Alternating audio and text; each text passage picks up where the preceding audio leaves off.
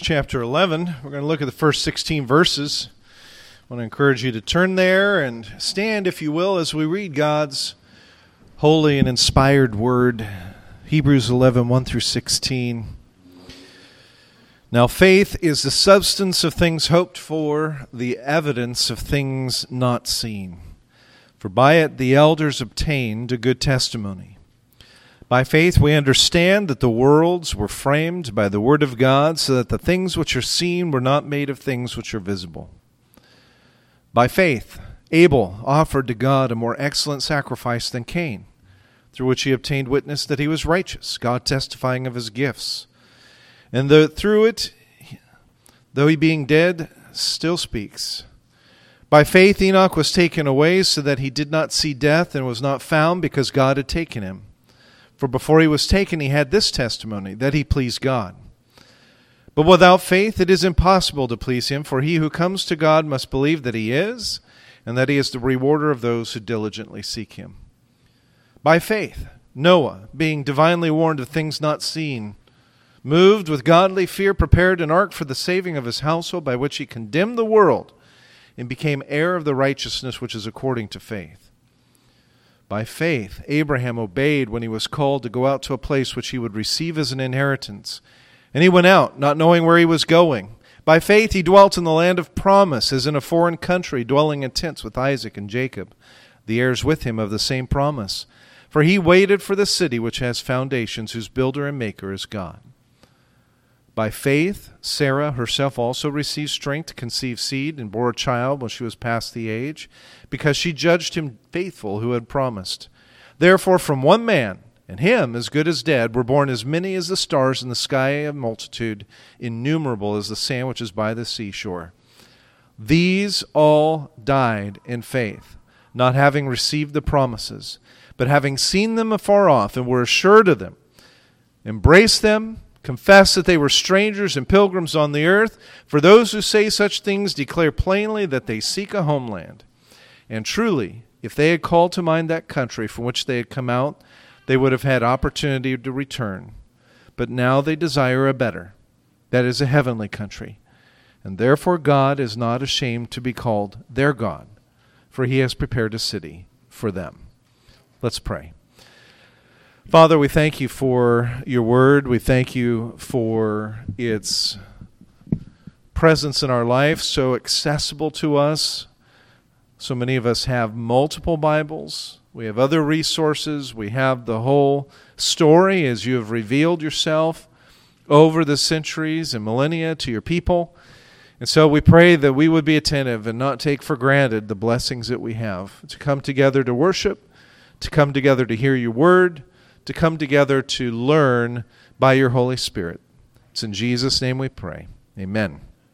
You may be seated.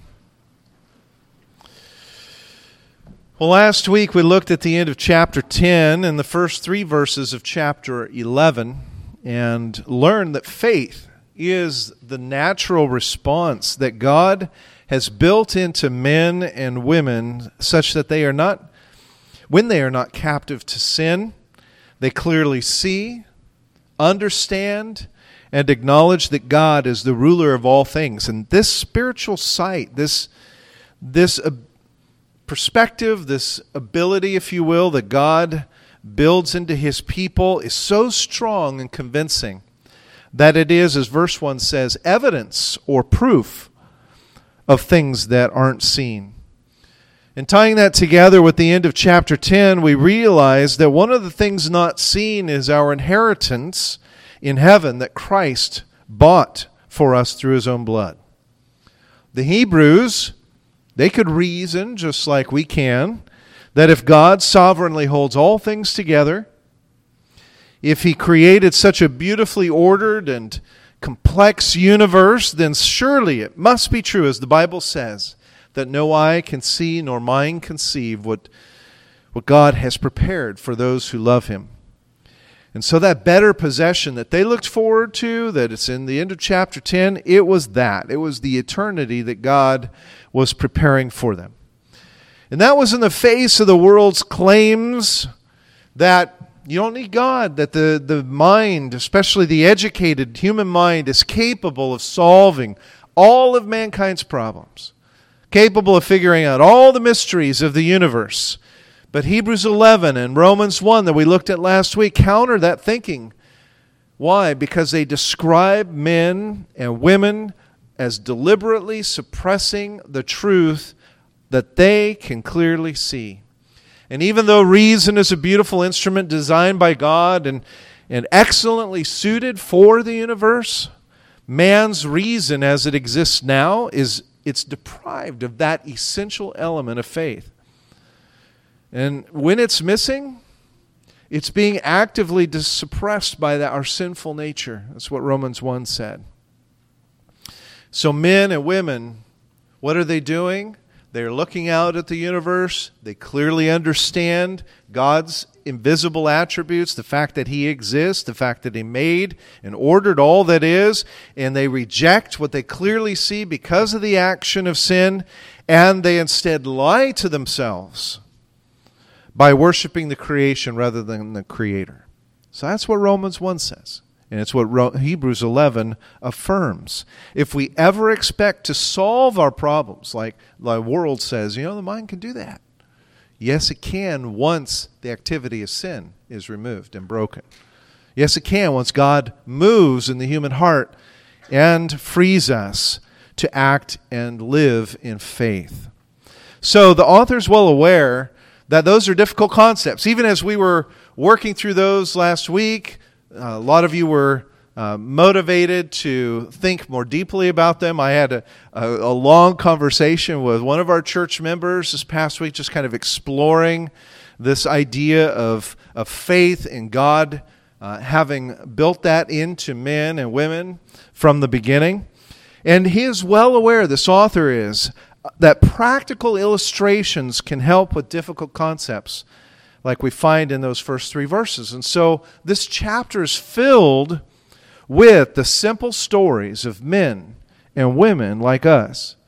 People who were living in the world in which we live, you know, obviously not as technologically advanced, but the same men and women facing the same types of challenges, confronted with the same types of obstacles. And if, if you remember Hebrews 6 11 through 12, we read that the author desired that each of the Hebrews would be imitators of those who through faith and patience inherit the promises.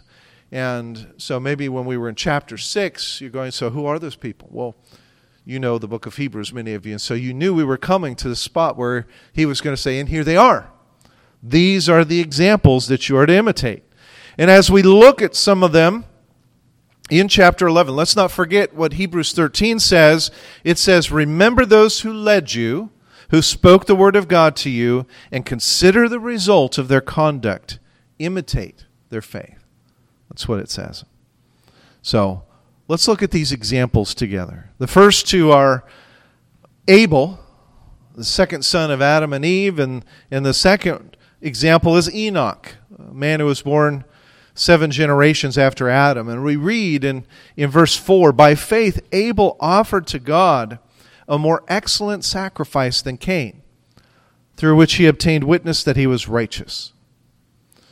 Now, when you hear that Abel offered a better sacrifice, there's often been debate over, well, what made it a better sacrifice? And, and people think, well, I wonder if it was following the expectations right. Was it because he brought an offering from the herd and, and Cain brought an offering from the plants and, and you know that that kind of debate goes around but i think what we have here is that what made abel's offering better was not the quality of the sacrifice, but the quality of Abel's faith. That's why Abel is listed in here in this chapter as an example of faith. Evidently, Cain, by virtue of God's rejection of his offering and by his own response in the face of that re- uh, rejection, did not make his offering in faith. That has to be our natural conclusion. Abel's our example in Hebrews 11, the first one that we're given of faith. Cain's offering was not given in faith. He gave an offering because he had to. Not because he acknowledged, what did we learn in the earlier parts of chapter 11, in the earlier chapters of Hebrews? Not because he acknowledged God's holy character and standards and had a lasting and better hope. That's the substance of faith, right? That's what Abel must have had as he brought his offering before God. And what we learn from Abel's example is that it's possible for two people, you know, pick A and B, could be on two people here in the church this morning or afternoon. Pick two people, and we learn from Abel that it's possible to perform the same good action. Both Abel and Cain sacrificed and yet have only one person's action be approved by the Lord. And so, a good question as we start is to say, what is the quality, not of your sacrifice, whether you arrive 15 minutes early to church on a Sunday afternoon, or whether you're reading your Bible every morning on the Bible app and, and actually making comments too. You know, you start to add all the brownie points, right, for, for doing things right as the quality of our sacrifice. What is the quality of your faith? Is a question to ask today. Do your offerings of worship express the assurance of things hoped for? You know, or are you giving of your time and your money and your resources because your peers or God or your family or your friends expect you to? Do you attend because you're being told to, to be here? Get in the car, by X amount of time, we have a 10 minute warning, and we're going to be leaving, right? Or do you do these things in faith? We also learn that offerings like Abel's that are given in faith receive a testimony from God. Now, David was marveling earlier about the fact that God would speak of Ephraim, right, as his darling child and his dear son. Well, we have a similar thing happen here in chapter 11 when it says not just that Abel's sacrifice was good, as if we were theologizing about what took place and we were able to affirm what Abel did uh, in the face of what God done, as if God's a distant third party and we're just talking about what's right and what's wrong. No, it says that Abel received the testimony. Testimony of whom? Of God.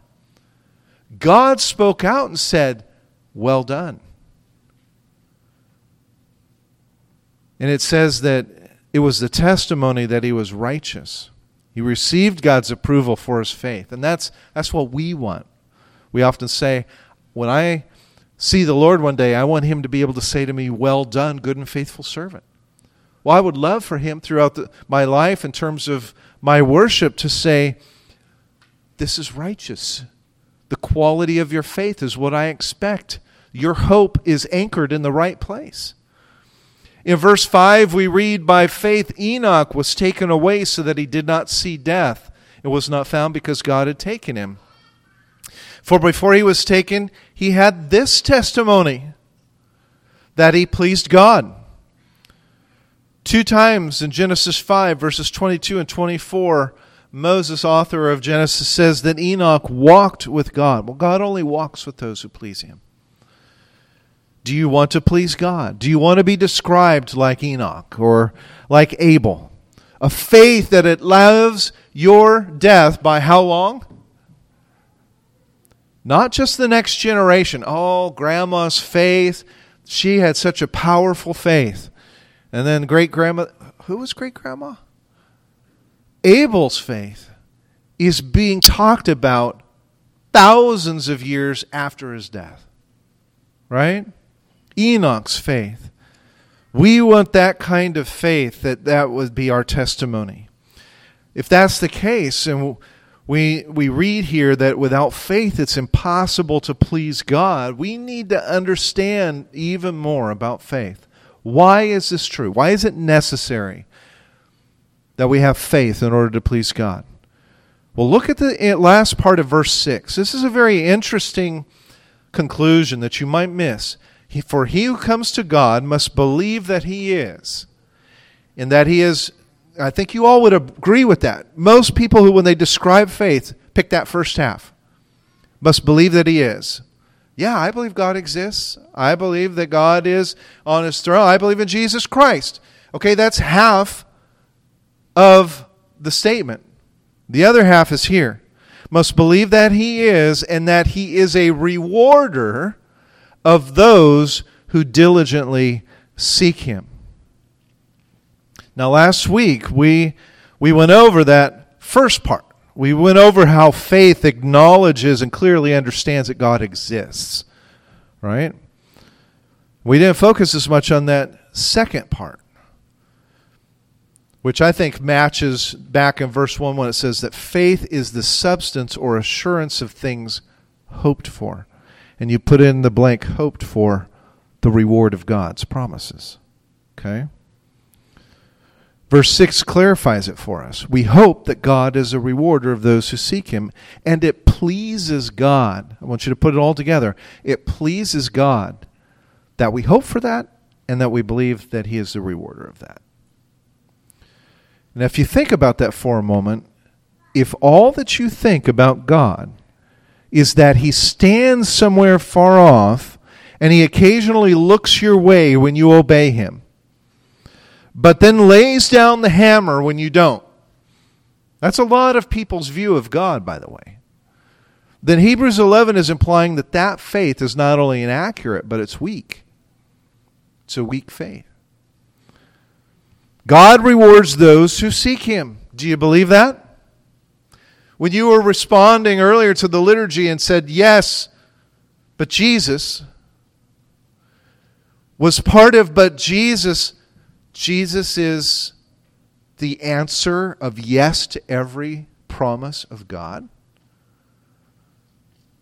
And when you think about what God has promised, aren't you just amazed of the things that the Bible says an eternal inheritance, a new identity, and so much more? Well, the strength and passion of your faith are directly related to how you think God rewards you if you seek Him. So I want you to, you know, as a challenge for today, I want to challenge you to meditate upon the rewards of God. If you continue on to verses 7 through 12, in those verses we encounter four examples of how faith focuses upon what God has revealed about the future. Verse 7 says that Noah, by faith, being divinely warned of things not yet seen, built an ark. Now he's Noah is one of the most recognized popular figures of the Bible, and yet even Christian bookstores often market him as a man in a cartoonish wooden boat with cute animals and a rainbow in the background. But that's certainly not the flood story of Genesis 6. In Genesis 6, we read how the Lord saw that the wickedness of man was great upon the earth, and that every intent of the thoughts of his heart was only evil continually. And as we think about that statement, and we hear the force, every intent of the thoughts of man's heart was only evil continually, what we get is not this kind of um, ooey gooey, soft focused picture of, of Noah on a boat we get a picture of a prevailing and universal corruption upon the earth, and only Noah, as verse 8 says, found grace in the eyes of the Lord. Only Noah. I don't know how many people populated the earth in this time, but only Noah. We're not even told why Noah received God's grace, just as we're not told why anyone receives the grace and gift of faith from God, but we can imply from the fact that only Noah was delivered that the situation was horrifically bad.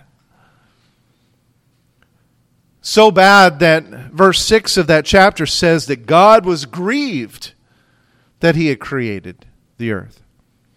So, no, the bright colors and the sweet animal faces of the cartoons don't even hint at the real situation in Noah's day. And in the midst of that worldwide evil, God intervened just as he does in our own lost condition.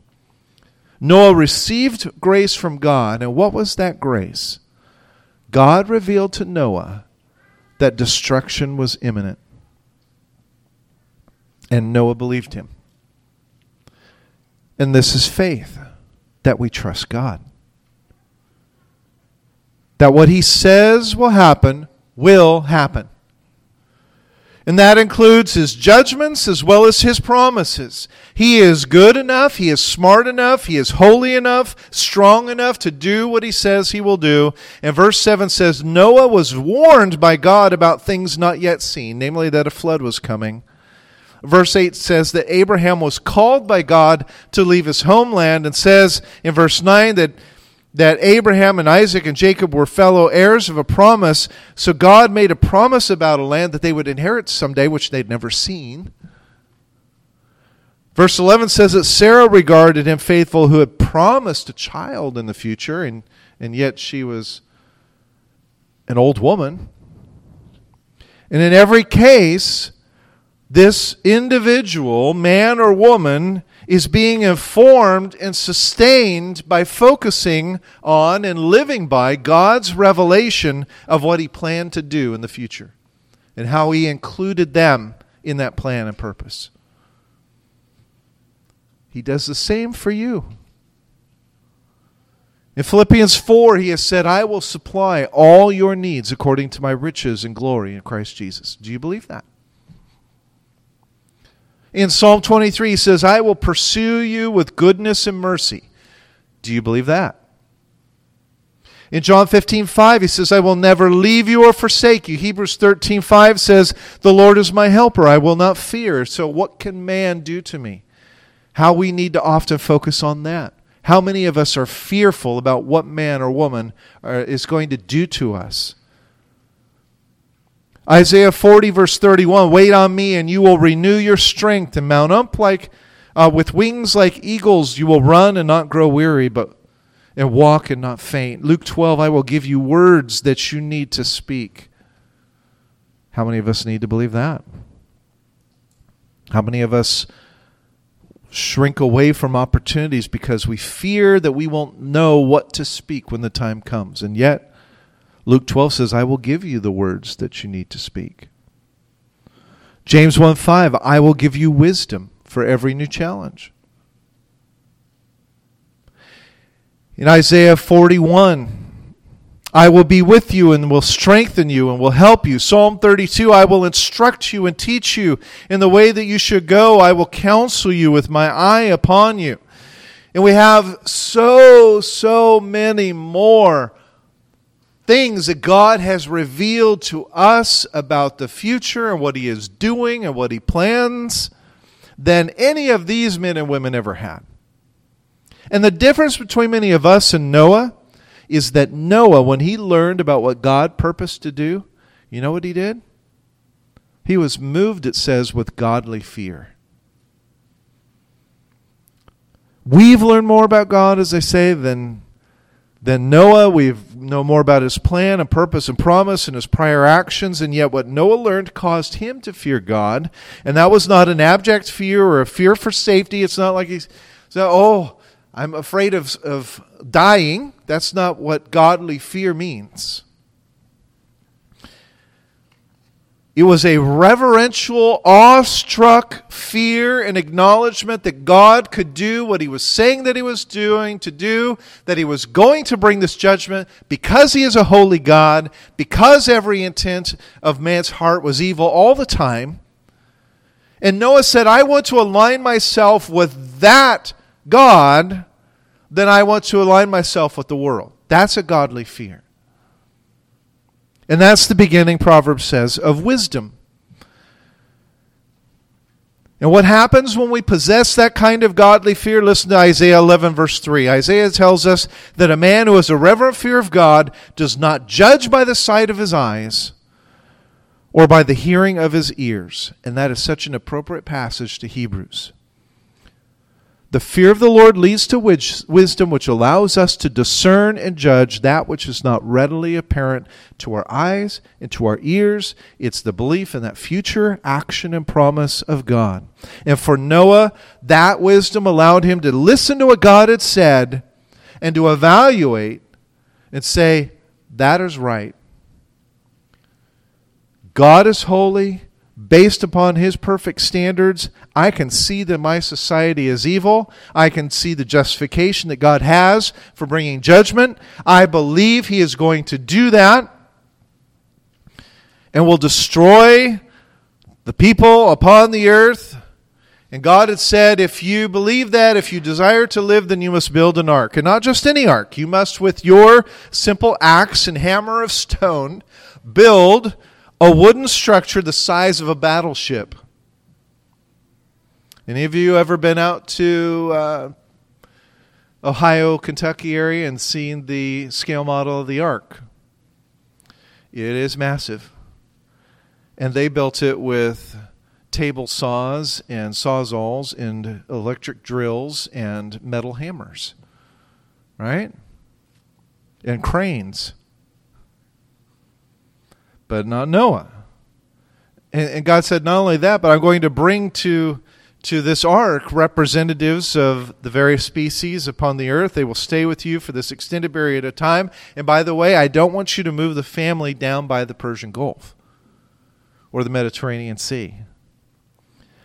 I want you to build right here in the middle of the plain where there's no large body of water. Okay? So it would be like that ark sitting in the middle of, of wood wooded Ohio, and I don't think anybody there around that area is expecting there to be a rain large enough to float that boat away. And neither did the people in Noah's time.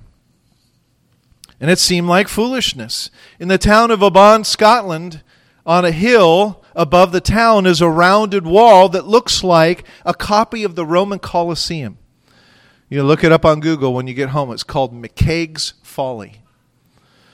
The, the builder, John Stuart McCaig, in 1897 started this project. He wanted to he wanted to build a replica of the Roman Colosseum over a town he was establishing.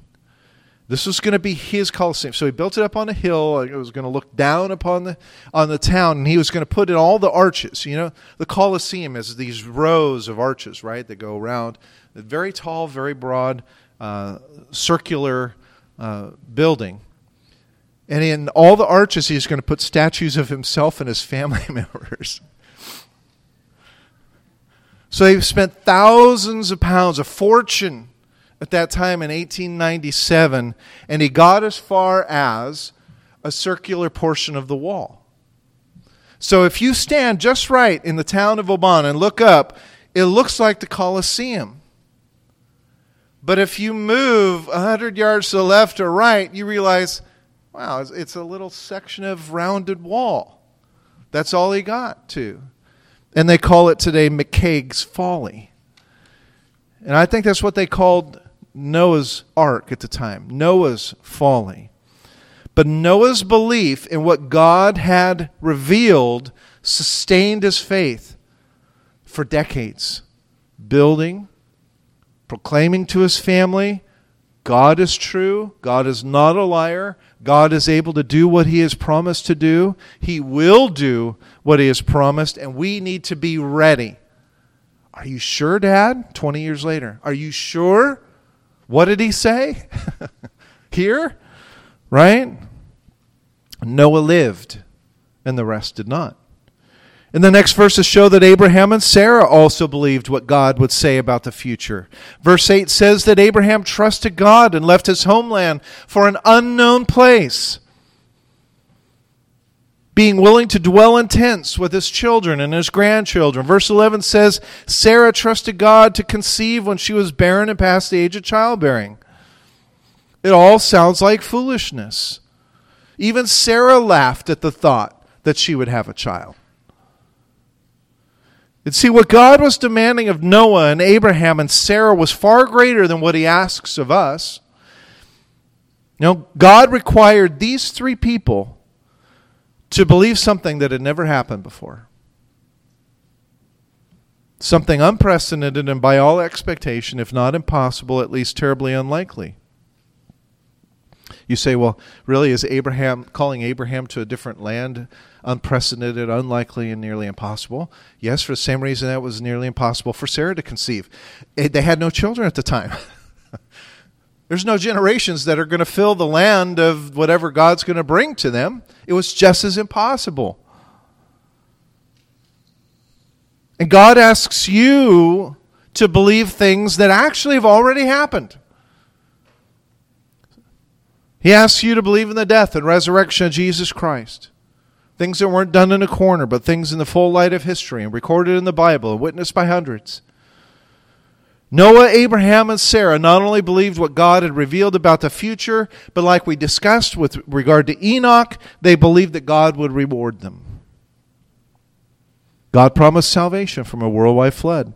He promised Abraham and Sarah that a land filled with foreign people would one day actually be filled instead by their own grandchildren. Can you imagine that promise just kind of wrestling with that in your brain, being taken hundreds of miles from where you were?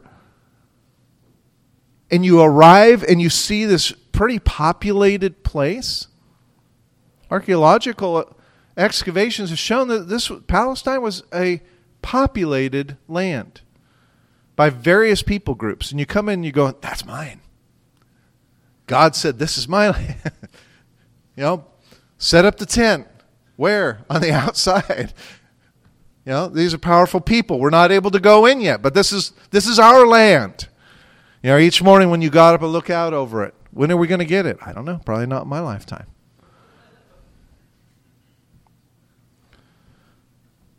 See, God promises you something He's done countless times before. Possibly and probably in the lives of people you know, He's promising to forgive your sins. He is promising through faith in Christ to give you His Spirit, to lead you into the narrow and straight path, to give you joy, to one day raise you from the dead. And even like I said, the resurrection isn't new because it already happened with Jesus, who has gone before us in all things. And so, like Abel and Enoch and Noah and Abraham, Sarah, we are saved by believing things that are not seen, and we please God by believing what He has revealed as to what He will do, especially the promise of reward. That's the inner life of faith. That's what you're constantly in the face of a different story and a different script from the world, constantly reminding yourself every day as you get up I am a pilgrim in a foreign land. I am on a path to that place, like Abraham, where God has prepared a better place for me.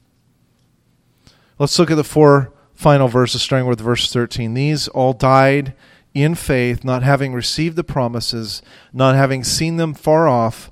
They were assured of them, though, embraced them, and confessed that they were strangers and pilgrims on the earth.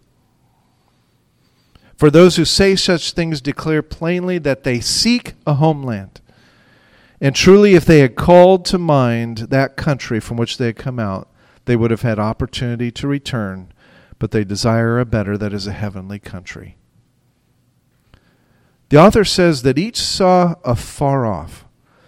But it's amazing, for example, with Abraham, how afar off that actually was. As best we can tell, Abraham lived approximately two or three thousand years before Christ. We live the same number of years after Christ, and Abraham, looking forward by faith, believed what God would say, said would take place, looking across those 20 to 30 centuries of time, what God would bring into creation through Christ, a city with eternal foundations.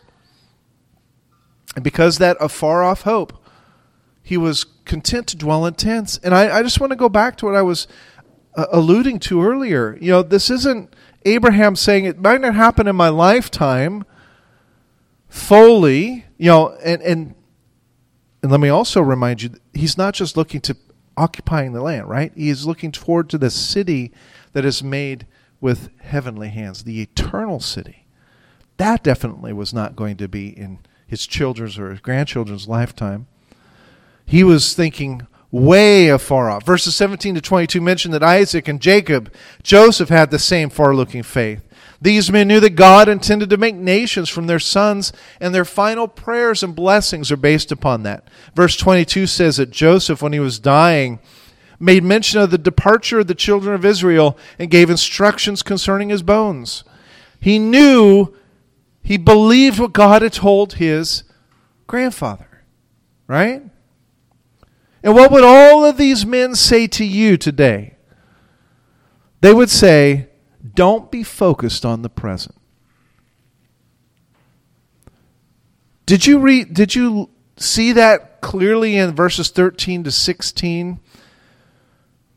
It says that those who desired these things and, and have confessed that they were strangers and pilgrims on the earth, we, we know the fruit of that. We know that that's true, that they really believe that they are strangers and pilgrims on the earth because they declare plainly that they seek a homeland. In other words, they, they declare plainly, I'm not content with what the world offers. Ever talk to people like that? Is that a family member? Is that you? I'm not content with what the world is offering me, what it's trying to sell me. Because what it's trying to sell me is death. It's trying to sell me, me as an idol, me exalted in my own image, right? It's not trying to sell me an eternal city not made by human hands. But the evidence that that's truly my heart is that I declare plainly that I'm not content with this and I keep seeking after that. And that's what these men would say to you. Don't be content with this. Don't be focused on this, what the world offers in the present, that, that the world says you should eat and drink and be merry. How many of you are just after living the next day and pursuing the next pleasure? For tomorrow you will die. That's the world's attitude, and that is death. Rather, they would say to you, sacrifice in the present based upon that future hope. And what a difference that attitude of faith makes, because Hebrews 11 says that is what allows, for example, the believers that were commended for their early responses in chapter 10 to keep going even in the face of persecution. To keep going even when the decades pass and the rain hasn't fallen to keep going even when you travel all that distance and you end up packing up a tent. You guys know what it's like to live in a tent, right? For a couple days. You know what it's like to live in tents for summer. Are you tired of living in tents for the summer? He's ready to be done. Okay? Try decades.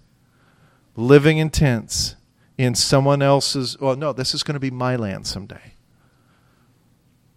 And you can imagine what the neighbor said at the beginning. Which direction are you going? I don't know. Where are you going? I don't know. You don't look like you're coming back. How far are you traveling? I don't know. I don't know. I don't know.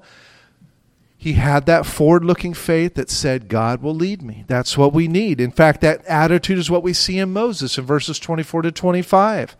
By faith, Moses, when he became of age, refused to be called the son of Pharaoh's daughter choosing rather to suffer affliction with the people of God than to enjoy the passing pleasures of sin. And so Moses, like Abraham, he's choosing to make a permanent break with what is familiar and comfortable, what the world offers him. A lot of people in Moses' situation would have been thrilled to have been born into a life of privilege. My family's wealthy. I have a privileged home. We have anything we want. We have lots of great toys, good food. We get to go on great vacations.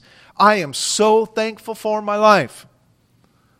And Moses says, "You know what? That's not what that's not what is important." He would rather identify with Israel and reject all of that. He didn't know what it would mean for his personal safety, just like you know Abraham leaving. I don't know where I'm going. Moses says, I don't know what this means. All I know is I am not content with this. Whatever this leads to, God knows, and I trust Him. And so, verse 26 says that Moses unhesitatingly chose to identify with Israel. Why? Look at verse 26. He looked to the reward. Verse 27 He saw him who was invisible. I hope you're seeing it.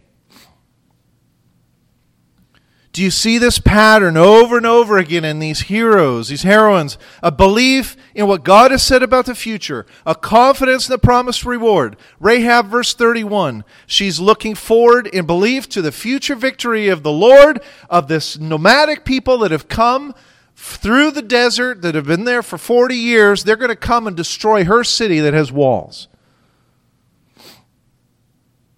And she is going to be rewarded with being made a citizen of their people. If you take every example in this chapter of Hebrews, you will see that it describes a woman or a man who did something, often something that required great sacrifice or invited great ridicule and persecution, all on the basis of what God promised about the future. And these examples tell us something more, and that is that faith is not passive. It's not just that it goes through every day and says, okay, I got my eight to five job, got my three meals a day, I got my family to raise. My faith is there in what really amounts to kind of a passive faith that sits in the background. The examples that we have here are examples of forceful, dynamic, sometimes aggressive actions. We see the author saying, oh, failed to tell me of Gideon. We don't have time to talk about Gideon, just like he doesn't have time to talk about Gideon. But you know about Gideon. That's kind of what he the approach he takes. You know about Gideon. You know about Samson. You know about Jephthah, David, Samuel, the prophets, the, those who were raised up as judges by God, who through faith subdued kingdoms. You see these actions? Subdued kingdoms, worked righteousness, obtained promises, stopped the mouths of lions, quenched the violence of fire, escaped the edge of the sword. Out of weakness were made strong, became valiant in battle, turned to flight the animal the armies of the aliens. Women received their dead raised to life again. This isn't poetry. This isn't fiction. This isn't fantasy. This is history. This is faith as it worked itself out in the lives of God's people. Even though so many of them did what? They ended up dying. And what is remarkable given all that we've talked about, is this amazing conclusion verses 13 to 16 that I think stand out more than anything else in this chapter. All of these individuals, it says, died in faith, not having received the promises.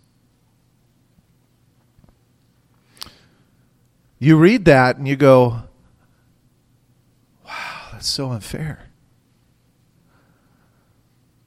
All of these great examples died in faith, not having received the promises. It's true that some had kind of a partial fulfillment. Some, like Noah, was rescued from the flood, and Rahab did become a citizen of Israel. But it remains true that all of them were like Abraham, left looking forward to the eternal promise that will be fulfilled in Christ. And as the author says, they desired that better heavenly country. And look at the wonderful conclusion again in verse 16. Therefore, God is not ashamed to be called their God, for he has. I want you to see that verse as having an emphasis on the word has. For he has prepared a city for them. They died in faith, not having received this promise, but they looked forward to a better country, a better city. And he has prepared the city for them. Wow. Now, armed with this, I think what we need to look now is at this first verse of chapter 12. For you, if you need to turn to the page, I only want you to look at it because having looked at chapter 11 as thoroughly as we did this afternoon, I think chapter 12, that first verse or two, is going to jump out at you. Okay? 6,000 years faithful men and women, not just those that are mentioned in chapter 11, but all in church history, many of who gave their lives. Therefore, we also, since we are surrounded by so great a cloud of witnesses. Friends, I want you to imagine you know, we've talked about Abel and Enoch and Abraham and Sarah and Noah and David and the judges and the prophets. We talked about all of those, and you could add in so many more in church history. And I want you to see them all kind of on the hillside, looking down as a cloud of witnesses. Can you, can you have that picture in your brain for a second? We are surrounded, it says, by a cloud of witnesses. Therefore, let us lay aside every weight and the sin which so easily ensnares us and trips us up and makes us content with what we have right now, what the world offers us, and let us run with endurance the race that is set before us. In other words, I want you to think like you're in this Olympic marathon and they're filling the stands are not the painted colored seats in Tokyo, Japan. I don't know if you've seen that in the opening ceremonies, but they, have painted all the seats in the Coliseum so it looks like there's people. There aren't any. Okay? Just because of COVID over in Tokyo. So I want you instead to imagine you're running the marathon, you're coming in you're trying to endure and persevere in this race of the Christian life, and there in the stands, coming to their feet, rising in this acclamation and shout of approval and cheering of encouragement, is a cloud of witnesses, all that have gone before us, beginning with Abel. And it says, Let us run with endurance the race set before us. Why? How? How can we do that? Because there's something that is wonderful, and it's not all of those examples that we've just talked about that are up in the stands cheering us on. It's not that cloud of witnesses. What does the author say? Let us lay aside every weight and the sin which so easily ensnares us. Let us run with endurance the faith that is set before us, looking unto where's who's at the finish line? Jesus. Looking unto Jesus, the author and finisher of our faith, who for the joy that was set before him endured the cross. He's already run that race. He is there. It's like he ran ahead of, ahead of us, and then he turned around, and that's the finish line despising the shame, sat down at the right hand of the throne of God. And so, with this big picture in view, why can we not take life more seriously? Can't we? Can't we agree with the author, therefore, the strong conclusion, let us lay aside every weight? I mean, I, don't you want to just throw off the burden off of your back and start running more strongly? Because this cloud of witnesses, they did not even receive the promise, not one of them. They died looking forward to this time that we would be living in, that we would be a part of the church, running with perseverance. All of them challenge us. And the secret to perseverance in the end is to look to Jesus. Why? Remember this. Because I don't want you to ever go back to Hebrews 11 and just say by itself, I want to be like Abel or I want to be like Enoch. And the reason for that is all that those can do is set an example to encourage you. They are just encouragers, they're the cloud of witnesses. Jesus can empower you. So I don't want you to look to the examples beyond uh, being an encouragement to you. I want you to ultimately have that, have them encourage you to look unto Jesus. He is the author and the finisher of your faith. He began it, only He can complete it. He is the pioneer who's gone ahead of you. And so you are able to do all things, as Paul says, through Christ who strengthens you. And my prayer is that you will be a people of faith. That you'll examine God's Word to see what He's revealed about what lies ahead, that you will not be content, and that your enduring a better possession will be that heavenly country, and we will know the evidence of that in your life because you say, I am not content. I am seeking a better country. And we will also see the evidence in your life because God is going to be inspiring you to be joyful in the midst of setbacks and challenges. Because we're going to see in you this kind of attitude that says, whatever the world may offer, what God has said is better. I'm willing to go wherever it leads me. And may you in your life one day be the example that encourages others. Let's pray. Father, I thank you for your word to us today. I thank you that you have inspired us in, in these chapters to be people of faith and then given us an example of what it means to look to the future of what you have revealed, to seek the promises and the rewards that you have put forth in your word, to align ourselves with your purpose, even if it means that we don't know where we'll be tomorrow, even if it means that we reject, like Moses, the comforts of today. And even if it means that we invite, like Noah and many of the others, the ridicule, perhaps even death, like some of the prophets, like in Isaiah. But Lord, all of it is worth it.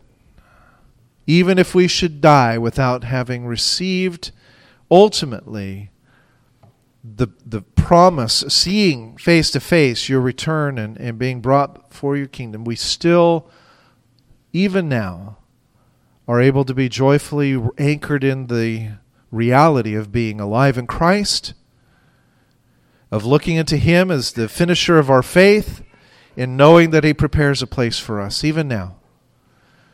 So I pray these things that you would strengthen us, that you would allow us to lay aside every weight and keep running this race with endurance. And it's in Jesus' name I pray. Amen.